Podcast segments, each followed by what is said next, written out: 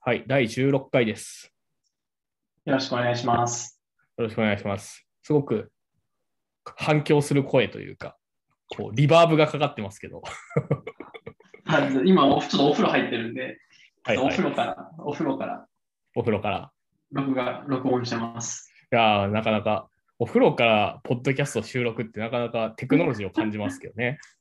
うん、お風呂の壁越 しに、そうそのお風呂の壁越しにそのパソコン置いてあって、そこから今撮ってるんで。 でちょっとでも寒すぎて、寒すぎてね、も、寒いうあ。のそのワクチンを打ったんですよ、3回目を。はいはいはい。打って、で、 えー寒気がすごくて。うんうんうん、寒気がするってことはさ、これから体温が上がってくるってことだからね。そうなんですよね。そうそうそうそう。そうでそう、その状態で、ちょっとさすがにちょっと足冷えすぎてやばいなと思って、今、おうん風呂場に来てます。なるほど。副反応、僕2回目の時すごくひどくて、結局、はい40度まで行ってさ、それやばいですよね。結構行ってる人いますよね。うん、結構行っあてよるく話聞きますわ。うん、 40度まで行った人。そう。で、40度まで行って、やばーと思って寝て、ちょっと楽になったなって思って、測ると38度とかだったりするんであね、あー、もう、感覚がバグるというか、 インフレしてる。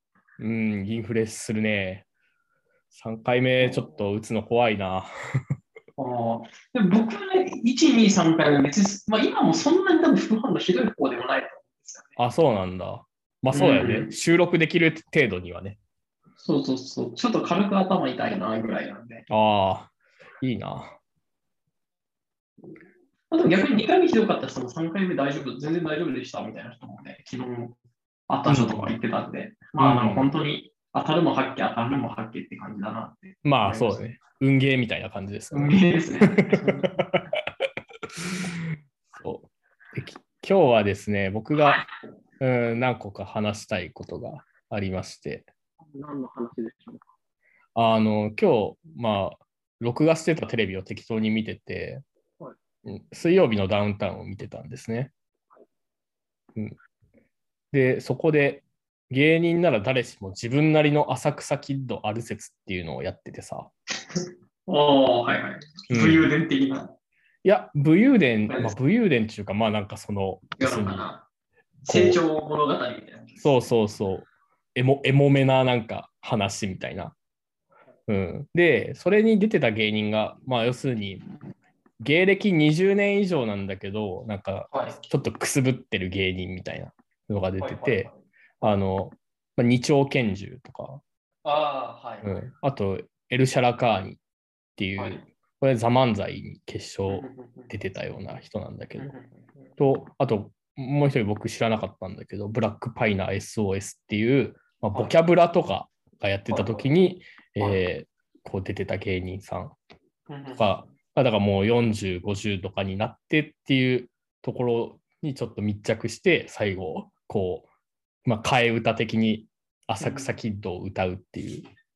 まあ、ほうほう言っほうたらちょっとドキュメンタリーチックで、こう、涙狙いな企うんうん画うんではあって、まあ、まあまあ普通にいいいい話だなって思いながら、まあ、見てたんだけどさうんうんうんでまあその後ツイッターで検索とかすると、まあ、やっはいぱこの水曜日のダウンタウンきっかけでやっぱちょっと話題になってみたいなのの、がこうあって、まあ、水曜日のダウンタウンって結構そういうところがあるかなと思うんだけどさうんうんうん要するにこうそれで話題になって芸人がフィーチャーされるみたいな。うん、はいはい、七曲がりみたいな。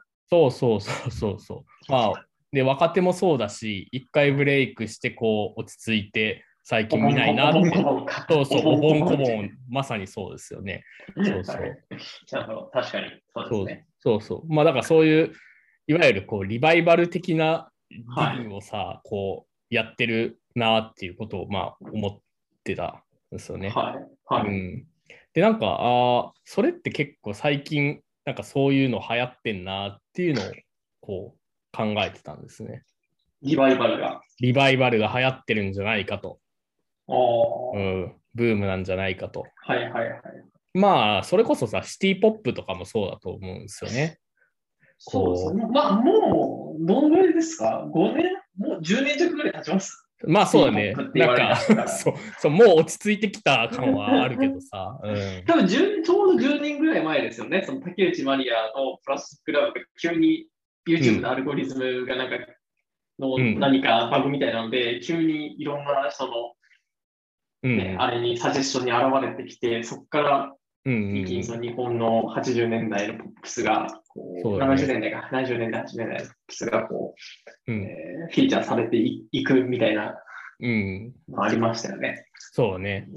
まあなんかシティポップの場合はなんかこう海外で発掘されてるみたいな面もあるからまたちょっと違うニュアンスもある気はするんだけどまあ似てんなとは思ってて、はい。でまあでそれはやっぱまあこれもう言っちゃいますけど短歌でも同じことが起きてるなと こう、はいあら、短歌の話をしもうするんですね。もう今日はアクセル全開でマジっすかマジでマジでおー。いや別にそうおー短歌短歌そのものの話をするってわけじゃないけどさやっぱ、はいはあのリバイバルがブームが起きてるんい。で起すきてるんですね。そうごご存知ですかいや、全然知らないですよ。てごか存知ないはいなんですかまあ、リバイバルってどの時代にもリバイバル自体はあるんじゃないかって立場でまあまあ確かいに。るんですけどね、どっちかというと。だって過去のものはずっと存在するわけだから、 まあそれはそうだよね。リバイバルされるね、時代は、ん時代によって流行りしたりはあると思うんですけど、うんうん。何かしらみんなリバイバルしてるんじゃないかって。まあ、たしまあ確かにそ、そそれはもちろんそうだよね。こう おのおのがおのおののリバイバル をやっていくというのがね、まあ、それはもちろんそうなんだけど、まあ、短歌で言うと結構、その、出版社がそれを先導してる部分があってさ、はいはいはい。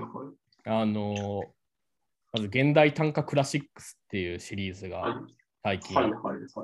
始まってまして、これ、書士官官房、笹井宏樹氏がやってる書士官官房が、えーとはい最近、まあ、いろんな歌人の第一歌手、えー、と2000年以降ぐらいかな、手に入らないようになった第一歌手とかを文庫で復刊してるのね。うん、まあ、人で言うと、例えば、僕、あの、リンゴ貫通式とか買いました。ああ、そうだね。イラリコさんの飯田理子さんのリンゴ貫通式とか、えーっと、渡辺松夫さんの歓喜反乱とかね。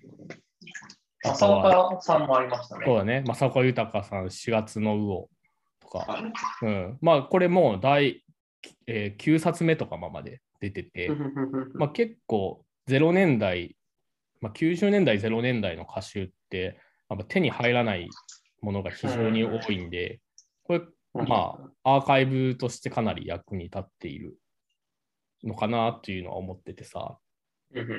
で、まあ、あの、こういう、まあ、書士カンカン本に関してはさ、こういう復刊するのと同時に、眠らない木とかで、その、はいこの歌人の特集を組んだりとかしてはて、いはい今回の眠らない木は、あの、渡辺松尾特集だったのね。はいはうい。んあまあ、そういうふうにこうちょっと最近こう読まれてないだろうなって歌人読まれてないってわけじゃないけど要するに短歌始めたてのこう人とかにこうその歌人を読むきっかけを作るようなこう特い集きなり直リーチできるって感じですそうう。そうそうそうそれを読めばなんか大体こうどういうところに位置しててで代表歌100首みたいなのが読めてみたいな。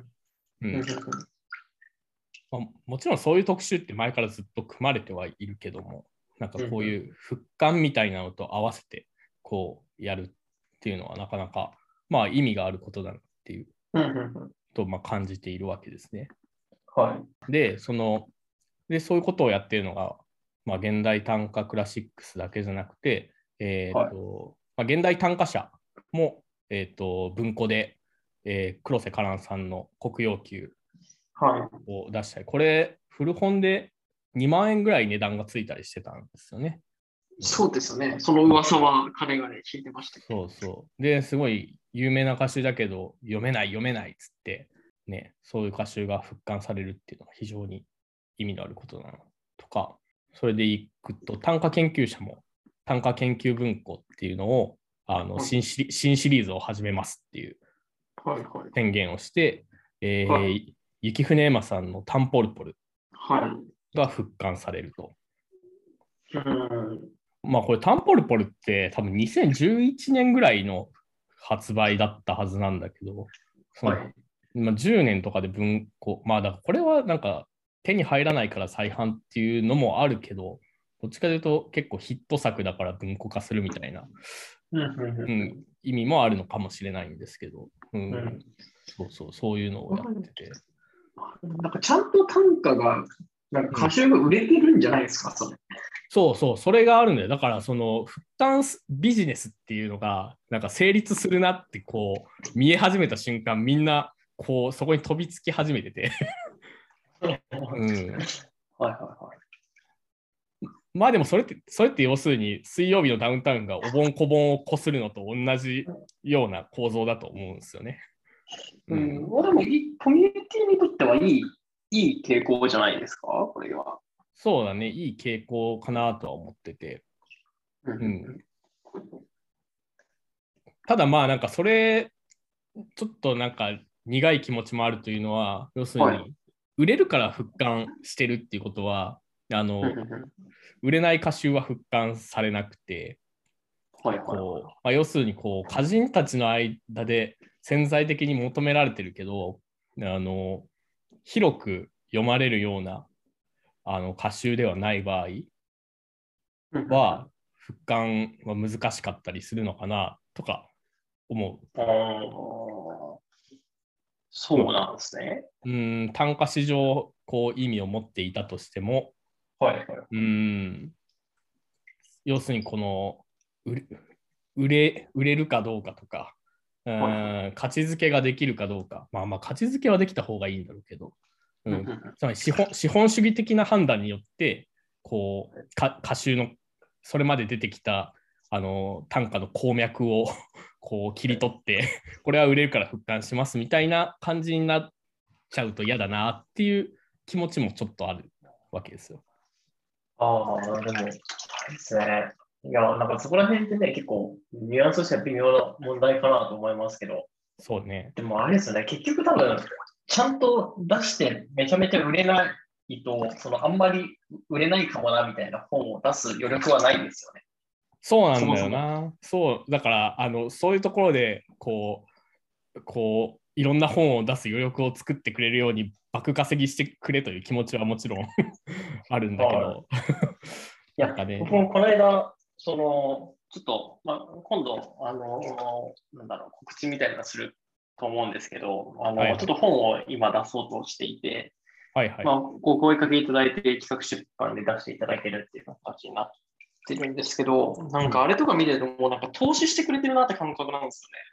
すごい、うんそうだよねいい経験だったなと思って、うんうんううんん、うんなんだろう、なんか、本当編集者というかね、なんかやっぱ出版社ってこう、なんだろうな、キャピタリストに近いというか、うんうんうん。うん、こう、本当になんて言うんでしょうね、その、か、要はか、ね、さ書き手が書いてるわけですけど、うんそこに対して、こう、やっぱり資本を提供してる、くれてるなって感覚はすごいありましたよね、やっぱり。いやーそうだよな。なんか投資されてるは、ままそうまさにそうだよね。そう、投資、あ、投資してくれてるってめっちゃ思いましたね。うんでリターン、リターン出さなきゃなって思うし、うんうんうん。まあ、リターン出るようにね、こう、いろいろこう書店周りとかしてくださってると思うんですけど、うんうんうん、だからやっぱり、そう、やっぱ主体は、そういう意味では、まあその書き手側がね、持ち込むっていうのはもちろんあると思うんですけど、うんうんでもそれっていわゆるね、投資プレゼンみたいな、ピッチみたいなもので、結局は。やっぱりその出版社側というか編集者側に、その資本という点では、なんていうね、そっちがしむしろ主体なんだなって、すごい思いましたね。そうなんだよね。そうそうそう。めだっからちゃ勉強になりました、それは。そう。だから我々は選ば選ばれる側というか、そのね、自分の本だって思うけど、本当はやっぱ出版社の本なんだそよう、出ね。版社の本なんですよ。で、んそれはね、なんか、もう書き手側も間違えちゃいけないよなって、すごい、なんか思っちゃいましたね、そのあ一連のプローセスを踏んで。はいはい。特にまあ企画出版だとそうだろうね。ううん、まあ、実出版はね、また別物だと思いますけど、むしろね、自分の本だっていうか、で、真の顧客は書き手だと思うんで、出版社にとっての。そうだね。そうだからさ、歌集歌集出版ってそこ結構難しいとかあってさ、あの、はい言ったら結構自費出版が多分まだ主流で、まあ多いですよね、う数言ったらんなんか一部のシリーズとか以外は割と自費で、で、自費だけど売れるように作るっていうことをやると、なんか、 なんか、なんていうのかな、半半自費出版みたいな感じになるわけですよね。うん、だから、ほうほうほうほあの出版社にお金はこう出すんだけども一方でこの営業とかはすごいしてもらうからさなんていうううか、んうんうんえこう手綱を引き合ってるというか、うんうんそのもう完全企画だったらもうそれは向こうのものですって言うと思うんだけど、うんうんうこっちもお金出してるしってなるとんまあそうですね。ね、だからそこがまあ、まあ、僕は別にそんなあのフラストレーションを感じたりはしないですけど、うん、なかなか業界特有のさ、気持ち悪さはありますよね。ああ。なるほど。苦習とかもやっぱ基本自費ですよね。基本自費ですよね。うん。うん基本自費ですよ。なんかな。でさ、その、でもさ、それを悪だっていう人もいるじゃん。その自費出版文化と、あと、近定文化は悪だっていう言い方をすはいる人もは多いじゃないですいか。はいはいなんはかいぼ僕は別にそうそうでもないかなとは思ってて、はい。その、要するに、全部商業出版にしろってなると、多分かなり花壇とか廃壇って権権威主義的に なって、はい。で、あの本が全然出されないまま、あの なんかもろともこう沈んでいくような気がはいはいはい。するんだよね。だからこう、はいはいある、ある程度、うちうちのコミュニティを持ちながら、こう外にこう手を広げていくっていう、今の状況の、今のやり方は結構、僕はなんかマッチしてんじゃないかなって思ってるんだけど。うんうん。でも、なんかヒップホップとかだと、うん。みんな結局はその最初は手売りから始めるわけじゃないですか。うん。うん。そのね、音源作って、で、それ出してってなるわけですよね。うん。うん。うん。ってことを考えると、なんか、むしろ自費自費出版が、なんか、やっぱりなんか最初のあるべき姿だっただろうっていう感覚が僕にはあって。そうだね。うん。火で出版して、で、まあそこがね、なんかこう商業化されていったんだろううんっていうふうに思うので。そうだな。ただ難しいのはさ、音楽だとうんやっぱ、その作ったレコードなり、デモテ,、はまあ、テープなりさ、こう売って、はいその制作費用を基本的にペイしようっていうぜ前提でさ、こうはいやるじゃないですか。そうですね。で、まあ単価も同人誌とか個人誌とかはそうだと思うんだけど、はい。 なんか自費出版ってあんまペイするっていう感覚で作ら ないそうですね。そうそう。どっちかというとそれはそうですねさ、そのこれからのための投資として、なんかはい。費用をはや払ってるイメージがあって、まあ名刺代みたいなもんですかね。うん、そうそう、名刺ってやっぱみんな言うよね。でその名刺って感覚は僕も非常にわかるから。うんそれはそうですね。う僕も、僕、句集出してる身ではない ので。句集より先に別の本が出ると。 そうなんですよ。句集出してないんですよね。それはね、ちょっと正直、思いますよね。なるほど名刺ないよなーって。なるほど。まあ、まあ、でもその本が一応はまずの名刺になるんじゃないの まあね、な、な、まあ僕が何考えてるか、何を考えてるのかは、逆にその口を読むより分かるんじゃないかと思いますけど。 まさかの人間味勝 負で。いや、人間見てるから、そのどういう思想で最初と向かい合ってるのかっていうのは多分分かると思うんですけど、ある意味では。 なるほどな。そうそうそう。なんですけどね。まあでもやっぱね、作品の形でね、やっぱ残してるか残してないかっていうのはやっぱうん。大きいし、やっぱりなんか残さない、そういう形で残しておかないと、なんかそもそも、なんでしょうね。こう、途上に乗ってこないというか、議論はいはいはい。の。乗ってこないっていうのは、まあなんかちょっとこう、なんですね。もう、めっちゃ、エアポッツが落ちてしまった。いや、大丈夫か。 いや、それはね、めっちゃね、思いますよね。途上に乗ってこないよな。評価の訴状にの乗らない。そうそうそう。乗りづらいよなと思っていて。そのね、はいいな、いないものとされちゃうよね。なんか、こそうう、。か歌集、句集を出してない人って。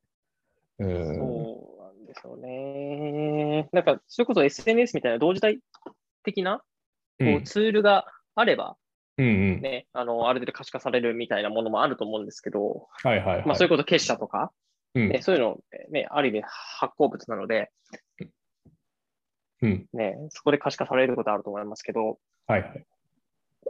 でもやっぱりその、一つのそのロットというかまとまりで、やっぱ、口を出さないといけないというかまあ、そこに最低限の、言うても数十万とかかかるわけじゃないですか。下手したら100万とか。そうだ知らせねな。そうだねね、。本出したらと。その資本をかけないと、まあ、いけないいけないみたいな状況にあるうん。のは、ちょっとまあしんどいことではあります。まあそうだよね。結局、その、それぞれの、こうしし、経済的優位性によってか、こう、本出せるか出せないかが決まっちゃうっていうのはね、そうそう非常にしょっぱいというか。うん。それはそうだよな。まあだから、あれだよね、コンクールで賞が出あ本が出せるようになるっていうのは、まあ最近の単価界隈のうん流行りなんですけど、結構健全はいなはい、気はしますね。あの、笹井博之賞副賞で、とか、そうそう、副賞で、はい副賞出あの副賞出版がついてくるってやつですよね。そうそうそうそう。そういう賞が2つ、二つぐらいあるけど、はい。うん。うんうん、そこからデビューするっていうのは、ね、そうですよさね。さもありなんな感じがして。はいはいはい。うん。なるほどな。まあね、そう、だから、それ、さっきのリバイバルの話と結びついて考えると、でも結局そういう形で残ってないとリバイバルされないんですね。そうだね、そうだね。それは間違いないね。そうなんですしょうあなんだかんだその商業的な形でも何でも、その形で残しておかないと、リバイバルが後々されなくなるって、うん。すごい、ね、あの、そういう問題はあるよなって確かにね。思うので、ああ、なんかそれでいくとちょっと話ずれるんですけど、あはいの、落合直文っていう歌人はいが、いて、はい、で、ちょっとはい。知ってます予算の、予算の、与謝野与謝野明子鉄管の師匠みあたいな。の師匠ですよね。そうそうそう政権さんのそうそうそあうれ、。初めって言い方でいいんですかね。はじめ。それはまた別なのか。正金派のでも流れですよね。そうだね。うん。その、で、落合直文って、あの、こう早く、早くして亡くなったので、自分で歌詞を出してなくて、ほうほうほ40歳ぐらいで亡くなってるんだけど、う。はいはいはい。あの息子がこう直文の歌を集めてこう本を出版歌集にしてうんうん「萩野屋歌集」っていう形にして出版してるんだけうん、ど、はいそれがこの間現代短歌社からリバイバル的に文庫化されておー復刊されてっていうのがあったのでそうそうだから自分で出してなくてもこう場合によってはい知らぬところでリバイバルされてるという こともあるっていう。うんそうでそれは特に戦戦時中の俳人とかはね、やっぱりうんうん、大体そうですよね。あそうだよね、戦時中の確か作品とかは。うん。もう戦死しちゃったりするんで、に。うんうん戦時うんうんうん。そっかそそういうのはあっか。の俳句だとね、宇多京子さんとかが、うんあの片山投資って俳人がいるんですけど、うんはい。あの、まあそういうところをこう作品集めてきて、ちゃんと作品のまとまりとしてちゃんと出すっていうようなね、活動をすごい価値あることだなと思うんですけど、なるほしてどらっしゃねった。りとか。そうね。なんか、で、最近、こう、アンソロジーとかも人気じゃないですか。はい。うん。で、まあ、それも一種のリバイバルかなと思ってて。うんうんうんうんそうそうそう。なんかそう、こう、なんていうか、こう歴史の流れとこう接続しようというかさせようみたいな意思が、うんうんうんうんうん、業界全体的になんかあるような感じがして、確かにアンソロジーって何らかの軸を立ててそれでまとめるって話ですそうだね。よね。まあ、その功罪もいろいろあるわけだけども、うんうん、やっぱな、やっぱ歴史歴史を語るっていうのはなこう何かを選ばないことでもやっぱあるわけだから、うん、そこはまあ難しいところではありますよね。なんかあんまり、そうなんですよね。自己的にやっぱり見るからいろいろね、流れとか思うわけですけうど、ん、どうなんですかね。なんか、想像してるより、なんか、こう、 実態というか、 うん、その、想像してるより、こう、そんなに世の中は 有機的に絡み合ってないんじゃないかっていう 気が確かにな。僕はしていて、だから例えばなんだろうな、あの、えっ、と、例えばその印象派とかって外交で、外の光でこう書くわけじゃないですか。うんってう流れがね、こう出てくるわけじゃないですか。で、それを可能にしたのは鉄道の普及と、うん鉄道によってその郊外に行くということが、まあ、容易になったと、交通の面で。